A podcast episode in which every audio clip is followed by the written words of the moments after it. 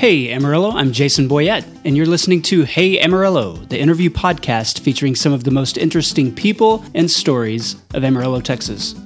Now, this week marks a departure from our usual format. We're talking about 1997, the death of Brian Deneke and the trial of Dustin Camp, and about the film, it's called Bomb City, that portrays those events. Bomb City releases nationwide February 9th, and this week, on January 23rd, it's being premiered to the city of Amarillo in a special screening at the Globe News Center. Now, get ready, I'm about to give you a much longer intro than usual, but first, a word from ROI Online, the sponsor of Hey Amarillo. Most business leaders struggle with how to transition from traditional marketing into modern marketing. ROI Online has a team of experts that makes it easy. They help you make a plan, and then they do most of the work and set you up for success. ROI can guide you to success at roionline.com.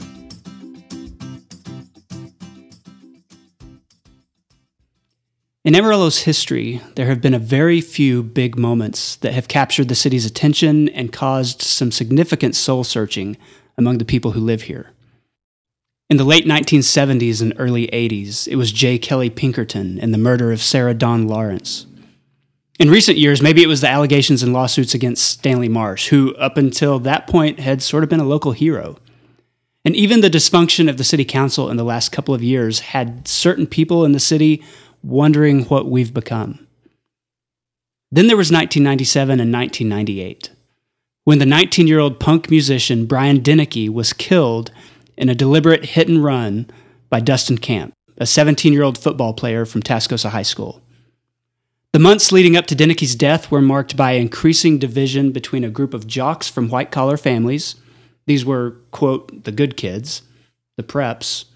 Some called them white hats because their style at the time was to wear white ball caps with logos of colleges on them. And on the other side were a group of kids and young adults on Amarillo's fringe. They were skateboarders, musicians, punks. They wore chains and mohawks, they had tattoos. Some of them were high school dropouts and runaways. The preps called them freaks. Now, if you listen to this podcast, you know that guests have talked before about divisiveness in Amarillo, about a suspicion of people who maybe don't fit the mold. Our city was founded by mavericks and pioneers. We've, we've weathered our share of eccentrics, but our isolation has definitely produced a form of sameness and if it's noticeable today, it was really noticeable 20 years ago. How did Amarillo treat its outcasts? In 1997, the tensions between the preps and the punks built and built over a series of months. Most of the kids were underage. Both groups did a lot of casual drinking. The punks had stories about how they were always being harassed by the preps. They were spit upon in the school hallways. They had bottles thrown at them as they skateboarded. They were beaten up on weekends. For these jocks, harassing punks had sort of become an extracurricular sport. The preps had stories too about how the punks were aggressive or violent, about how they were asking for it. According to the jocks, they were thugs. They were sociopaths. Now, Brian Deneke was largely seen as the leader of Amarillo's punk scene. He was 19 years old. He used to bring in bands to perform. He was passionate. He had a large group of loyal friends. He was a high school dropout, but he worked for Stanley Marsh, putting up the mock traffic signs that covered front yards in the city during that period. They, they were everywhere. And by all accounts, Deneke was charming and friendly. His appearance maybe said something else, but his friends called him Sunshine because of his personality. Now, at the same time, Dustin Camp was equally popular in his crowd. He played JV football at Tascosa. He did pretty well in school. He was known as a class clown. On December 12, 1997, a series of events resulted in a fight breaking out between the punks and the white hats in the parking lot of the IHOP on Western near I 40. It was cold that night. There was snow on the ground. The conflict spilled over across the street into what was then the parking lot of the Western Plaza Mall. This was before Western Plaza was bulldozed for new development.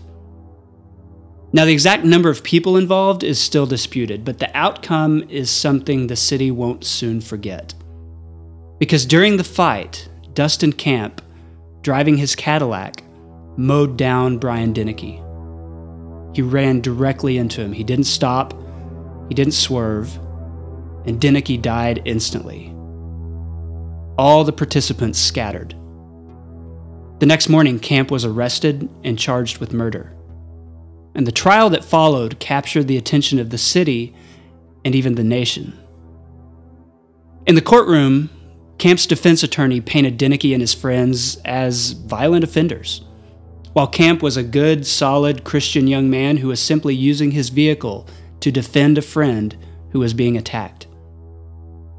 But using police evidence and eyewitness testimony, the prosecution described a very different picture, culminating in the account of a young woman who was in the back seat of Camp's car during that fight.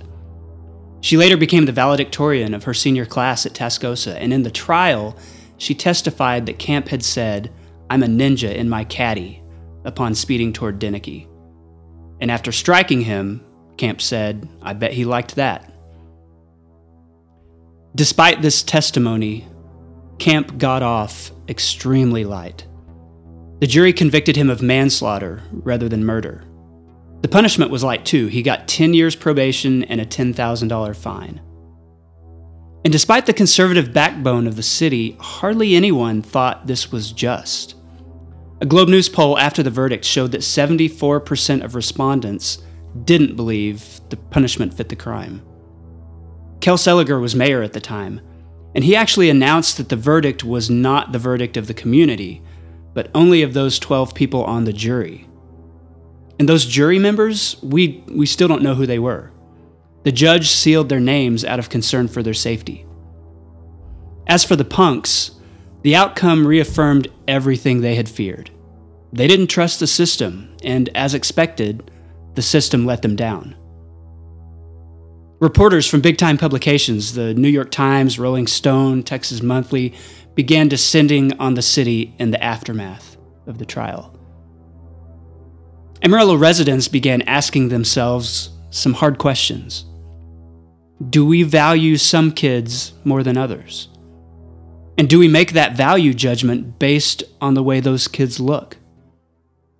What if the roles had been reversed? What if a punk had run over a star football player?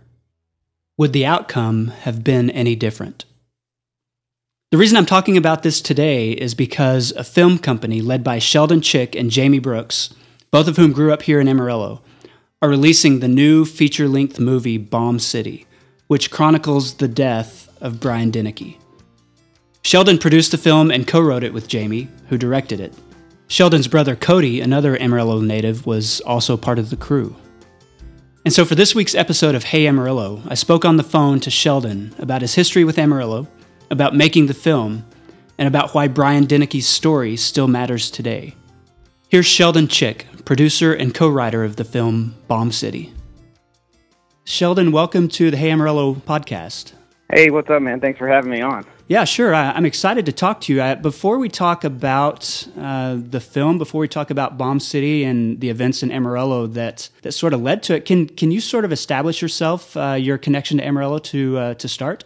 Yeah, I mean, I was uh, I'm born and raised Amarillo. I uh, I graduated from Randall High School uh, way back when in 2001. So um, you know, I spent, you know, the latter part or the early part of my teens there, and then uh, once I turned about twenty, I uh, moved out to uh, Lubbock and then on to Dallas. Was your uh, was your intention to get into filmmaking or uh, advertising, all that kind of stuff? I mean, was was that your goal from the beginning?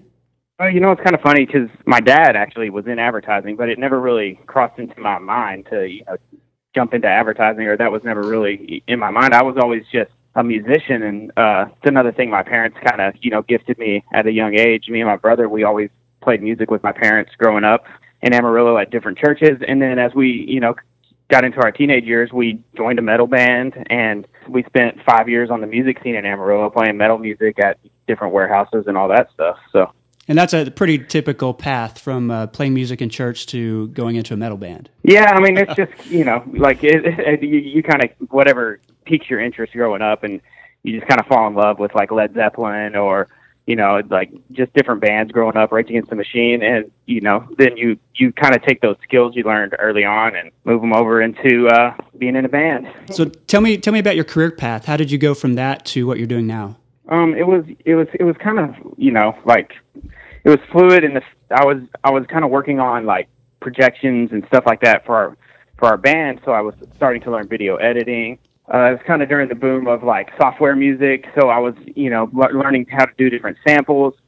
And then I met Jamie down here in Dallas, who's also from Amarillo. We met, you know, we I had known him when we were growing up. I graduated high school with his brother. You know, I met him down here later on, and he was he was a filmmaker and he was in film school. And um, he just kind of he he started coming out to some of my band practices, and we started talking about just different ideas we had, and we you know started doing short films together. So all those skills I had put to the band kind of just translated right into filmmaking.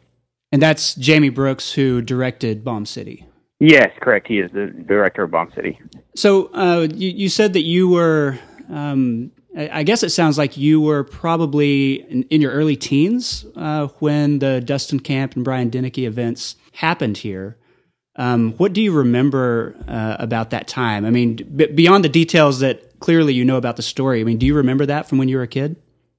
Oh, I, I definitely remembered it. Uh, I mean, I was 15 at the time, so I, I just remember there's a few things that really stuck out in my mind, and that was the MTV documentary. You know, I, I can like very vividly remember watching it at my parents' house. It just the the way the story had expanded out past you know the Amarillo lines into a national story I can remember, you know, watching that documentary and thinking, wow, you know, this happened here. And then, you know, by just in high school, from the time I was 15 to when the trial actually took place, uh, I turned 17, and just the dividing lines in high school, you could see, you know, a lot of those dividing lines at, at the time still. Was that something that you personally experienced? I mean, being a musician was uh, did did you see sort of that division between you know the jocks or the preps or the rich kids and and people who are more creative or yeah, and you know, it, like it wasn't like a lot of my friends were you know both sides. I I grew up playing sports and you know I love football and all the things that you, you would put into you know a jock stereotype. I was all you know I was part of that growing up and so all my friends were still part of that. I just, you know, kind of got outgrew by the football team or whatever and moved into the arts. But it's just there was kind of a transition in there for me from the time I was, you know, 15. I I wasn't in a band, and then when I turned 16, I was just I, I kind of had a different perspective of myself. And I, you know, looking back as we were t- starting to uh, want to tell this story, I just kind of looked at how I had changed, and you know, you're a product of your environment and so I realized how much all those things probably affected me subconsciously as much as, you know, I could put a finger on it. Hey, this really affected me. It was more subconscious than just your environment and how it affects you. Tell me about getting to the point where you thought, okay, 20 years later, I want to tell this story. I want to tell it um, in a different way than it's been told before, whether the newspaper articles, the MTV documentary. I mean, walk me through that process. Jamie and myself and my brother, we had we'd done so many short films, we just kind of got to the point where we were we knew we were ready to do a full feature. And you know, you throw out ideas, and just uh, the Brian story had stuck with with us, and even Jamie and my brother, we were we just both felt like like it was right to do a story, you know, based from where we're from. Uh, it just felt right, if that makes sense. It just, you know, it felt like it was something we we felt good about. We we loved the message in the story, and um, it was just it was just right the right story at that time. I don't want to presume that everybody knows exactly what happened here. So c- could you kind of walk me through, you know, the the factual details of the story and and just kind of paint that picture? What was the deal? I mean, it was you know it was kind of one of those. Uh, it's idle hands. You know, Amarillo Friday night. The, the punks were at IHOP, and uh, you know Brian and or actually Chris Oles and John King and some of their friends were at IHOP, and there was kind of a skirmish between Dustin Camp and those guys at IHOP that night, and you know, researching the story, those things were commonplace, you know, for for all all the the kids that were kind of the outsiders. So those little skirmishes were happening, you know, from the time they were put your hair in a mohawk, you start getting a little bit of that slack. So they had, you know, they had received enough bullying over that time that those things build up over time and so there was a skirmish between them and then that skirmish built up to um, you know, we're going to meet and fight in Western Plaza parking lot. which you know those fights never go well. There's you know a hundred kids in a parking lot uh, with nothing to do, and then there's a fight, and I, I you know I guess Dustin just uh, drove his car through the fight. Um, he ran over and uh, killed Brian, and from you know from that point, it, you you move into the court case or the events after that that kind of transpired that you know caught national attention. A lot of the reason it caught national attention was because you had these two groups um, sort of going against each other, whether it was you want to identify it as the punks against the preps or the preps against the punks, blue collar kids, white collar kids. And I, I, guess a lot of the feeling was that, you know, Amarillo has a pretty conservative culture. And there was some, you know, there was there was some definite sides taking, you know, whether or not uh, the the punks would would be identified as you know being antisocial or asking for it, or whether you should side with these nice good kids who you know were just football player kids, and and there were there were people just making assumptions about everybody on either side. Yeah, and I think that a lot of that was built through the court case.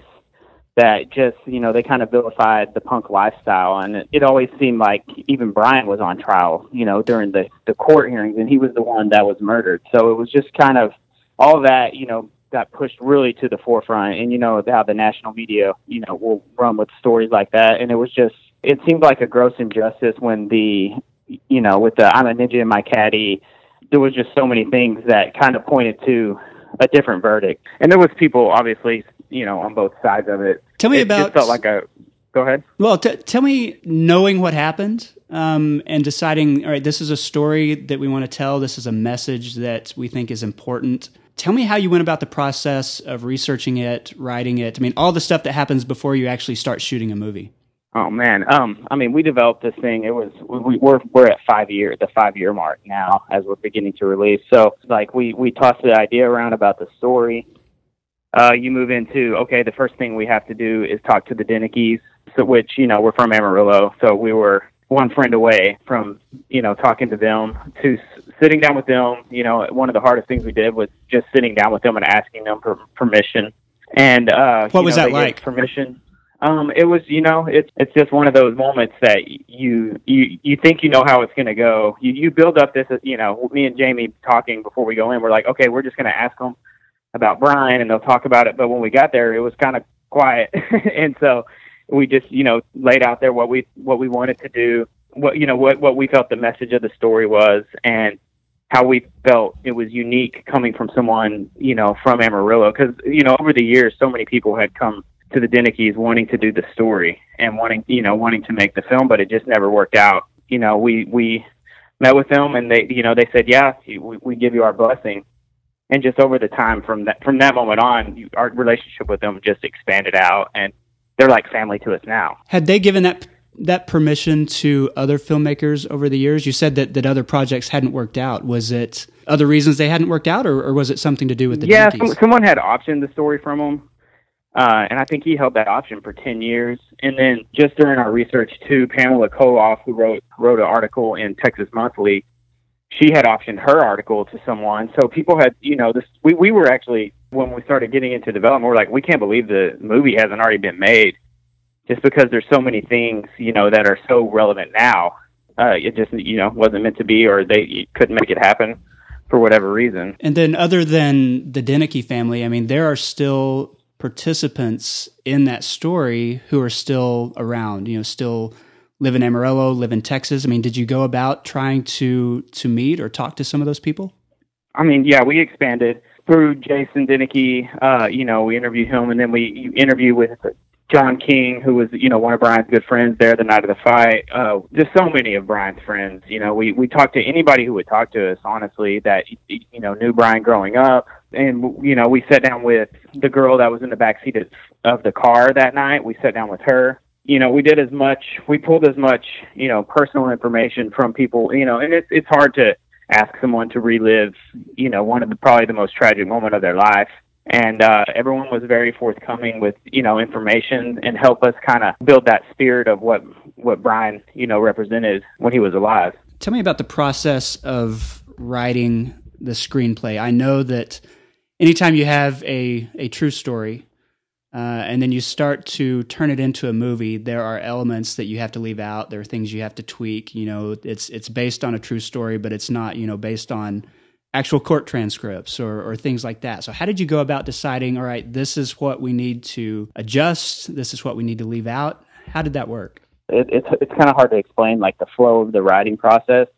You just we, we Jamie and I uh, we we wrote it together, and we just you know we start spitballing and we start writing and we know you, you kind of build a timeline out of what you, you know these these events are crucial to the story and then you as you're it, it's hard to package someone's you know life or even those events it's hard to package that in a two hour movie and how you know how deep can you get without it being a you know a season on HBO or something. So right. we just kind of roll through the script, and we you know you play on your own personal experiences growing up. Man, there's just there you know there's so much left out of the movie that you know could be, and we we tried really hard to incorporate like little nuggets um, in the film. I'll give you an example. Like Brian, the the character in the film, he's at a punk show, and he goes and you know there's a there's a 13 year old kid at the show he goes over and talks to him. Well, that kid's wearing a mailman hat. That's because when Brian was that age, he always wore a mailman hat. So we threw a little bit of those things in there that, you know, kind of give a shout back to, you know, his full life story. And we both, Jamie and I both have kind of different writing styles where he's, he's real, he's a real visual thinker and he's, you know, he can see a scene. He's a director. He can see the scene playing out and he, and he's great at writing action and then I'm really good at writing dialogue, so we we we kind of play to each other's strengths, and you know we kind of work it out with each other. So it's nice to have someone to write with, so you can bounce ideas off of each other, and I think it makes the ideas that actually do make it to the final script that much better because they've they've won, you know, small arguments or, you know, different opinions from somebody else. They've already won those battles. When you got to the the the process of um, you know you you got the script finished, uh, you began casting, uh, got the funding in place, and then you started shooting. How much of it were you able to actually shoot here in Amarillo? I think we did. We did three days of principal photography there, and then we went back with our DP and shot like three or four days of just B roll and different you know cityscapes and stuff. Because the Western Plaza parking lot, you know, is is no longer in existence here. Yeah, that we shot that the the fight scene at Valley View Mall, which is actually no longer in existence here in Dallas. Okay. And it, that mall is eerily similar to okay. Western Plaza. One of the things that I really wanted to talk to you about, you've mentioned a couple of times that going into it, you knew that the story had a message. Um, you you knew that it was relevant to the times today, and that that Brian represented something. Can you talk to me about that? I mean, what starting to make a movie and saying this is what we want people to get out of the movie beyond the story itself. What what was that point? The main theme of the entire movie is, you know, don't judge a book by its cover. And we always knew that and there was just there's you know so many little pieces and we the way we wrote the story was to kind of put the audience in a position where we we want you to judge the punks and we want you to look at them like that. So hopefully it plays it kind of plays into you know your as a viewer your own personal bias and kind of builds you know throughout but you get to know these kids. You get to kind of live their life with them. It's a you know it's it's a different kind of culture that a lot of people don't experience. And it's a family that you know the the kids with their friends they're a family. They're a punk tribe. And we we kind of it's a harsh world. So it's real gritty and the language is bad. And so there's a lot of reasons for that society would be like, oh, those are bad kids. But as you get to know them, your perception changes. So it, we wanted to kind of do that, you know, to the viewer and hopefully get them to the end to to be, you know, in love with, you know, the lifestyle and Brian, and you know, hopefully just see the tragedy in the event. I come from a marketing background, and during that career, I learned two things. Number one, marketing is essential because it's the story you tell the world about your company. And number two, marketing is usually the last thing on your mind when you're starting or running a business. Maybe you're leading a company and you're thinking strategically, or maybe you're deeply involved in production.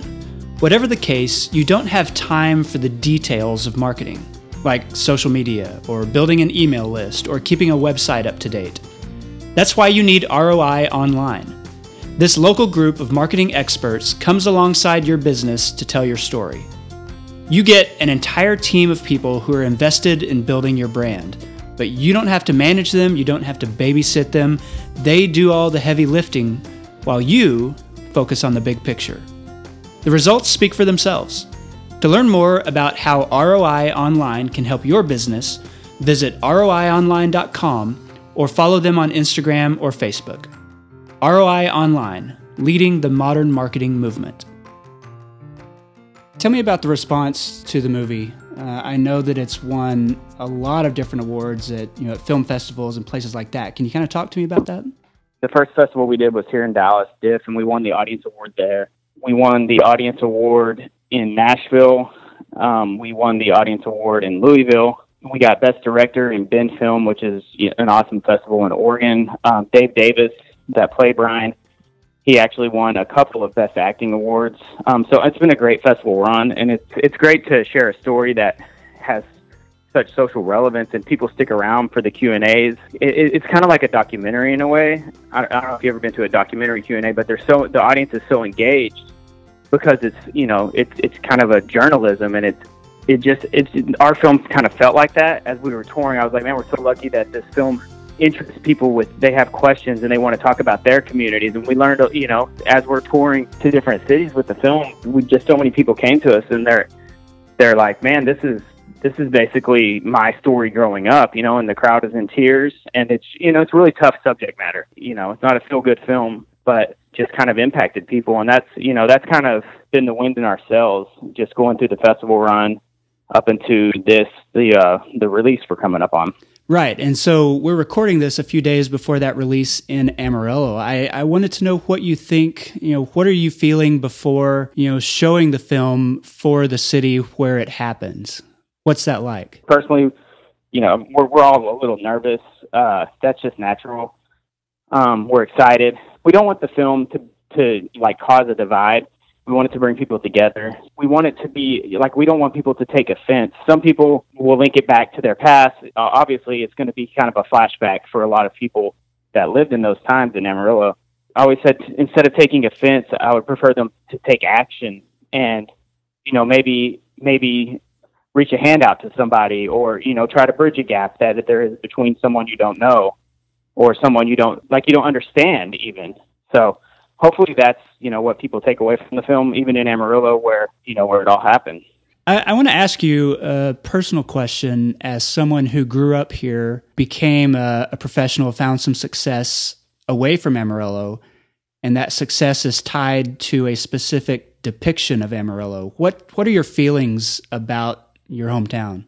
I mean, I love Amarillo. My family, my entire family still lives there. I I'm in Amarillo all the time. My, you know, my some of my best friends that I talk to on a daily basis are still in Amarillo. Uh, you know, I appreciate that. I, I think people, you know, the outside of the country, they take Texas as, you know, very conservative, and even Amarillo gets a little bit stiffer. You know, the smaller the town, the more conservative people, you know, people are worried about it. But I've always, you know, I lo- I've always loved going back to Amarillo.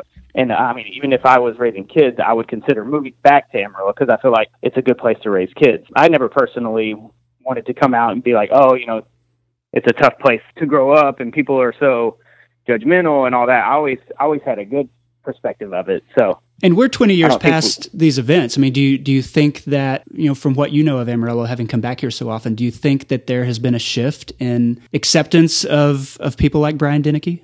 Oh, for sure, for sure. I'm a, I mean, just the, the internet itself, you're talking from 1997 till, you know, 2018. Geez, the world has changed like massively.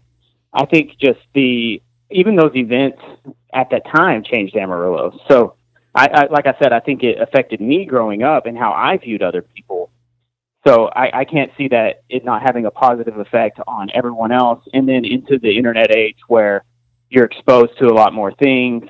You know, people just are generally more accepting overall of different cultures and hopefully, you know, it's like that. That's I, I'm kind of a optimist when it comes to that sort of stuff. And you know, having having done this, you know, your your first film, what's what's next for you guys? Um, you know, we're currently in development on a on a couple of scripts. We've been kind of spitballing. We've just been we're we're really small. We're basically a four man team. At you know, from the time our crew left production, it's just four of us guys, and uh, you know we've been kind of carrying the you know all the all the deliverables, all the you know the editing, all the music. We we did all that ourselves in our own studio. So you're talking really small teams. So we haven't had too much time to come up for air and get creative, and we just wanted to do this one right. So we have some other things that we've been tossing around, but we you know we're not going right into production. We know that, so we're five years into know, the process. You you need a break. Yeah, yeah. It's just you got to let your creative cup kind of fill back up too. And I think you know when you're when you're when you put so much, we put so much into this film and just so much time and, and it and it's and there was an emotional load that went with carrying the story from city to city and the Q and A's. I you know I think once once we get it out, it'll be kind of a, you know we'll get to come up and take a breath and hopefully fill our creative cups again. You know, the, the last thing I want to ask you is whether you're talking about it from a filmmaker's perspective, whether you're talking about it from a perspective of someone who has spent so much time with Brian Deneke's family or with his friends. Describe Brian to me. I mean, tell me tell me who he was. For me personally, I always, you know, I always go back to when you're 19, you can learn a lot about someone through the music they listen to, and I I think that's how we try to capture Brian's spirit in the film was we you know we we reached out to what was his favorite bands and his favorite songs. So a lot of who he was is connected to that music, and you, some of the lyrics of those songs, you know, they they speak a message of kind of anarchy, but also acceptance. And so there's there's a there's a line in there that like it seems like they're so harsh and they're so mean, but they're such accepting people, and that's why there's so many people that gravitate to that lifestyle because a lot of people aren't accepted everywhere. For me, that was kind of the spirit. Everyone, everyone's stories about Brian, you know, are so like he was always the nicest kid and he loved dogs and he always he, he was that friend you would call if you needed help. And he was trying to make you know make Amarillo a more artsy place. And he was selling shows and you know he was helping put the signs out with the Dynamite Museum. You know the world is is a worse place having lost him Amarillo is a worse place having lost him. And you know, I think if you go back and you know listen to some of his his favorite bands and read those lyrics, and you'll you'll get a little bit of a glimpse into who he was. Sheldon Chick, thank you so much for being on Hey Amarillo. I wish you guys the best of luck with the film. Awesome, man. Thank you. And that concludes another episode of Hey Amarillo podcast. I want to say thanks to Sheldon Chick for being this week's guest. I appreciate his availability even during a really busy schedule for those guys. Um, if you want to learn more about the film, go to bombcityfilm.com uh, online. Be sure to watch the trailer there. Uh, you can uh, follow them on social media at Bomb City Film on Twitter, Facebook, Instagram. Um, if you uh, are somebody who watches movies on iTunes, Sheldon said that uh, one of the best things for them would be for you to pre order it on iTunes. Uh, and then keep your eyes peeled for February 9th when it opens nationwide. Find more about Hey Amarillo at heyamarillo.com or Hey Amarillo on Facebook and Twitter. I'm Jason Boyett. Thank you for listening.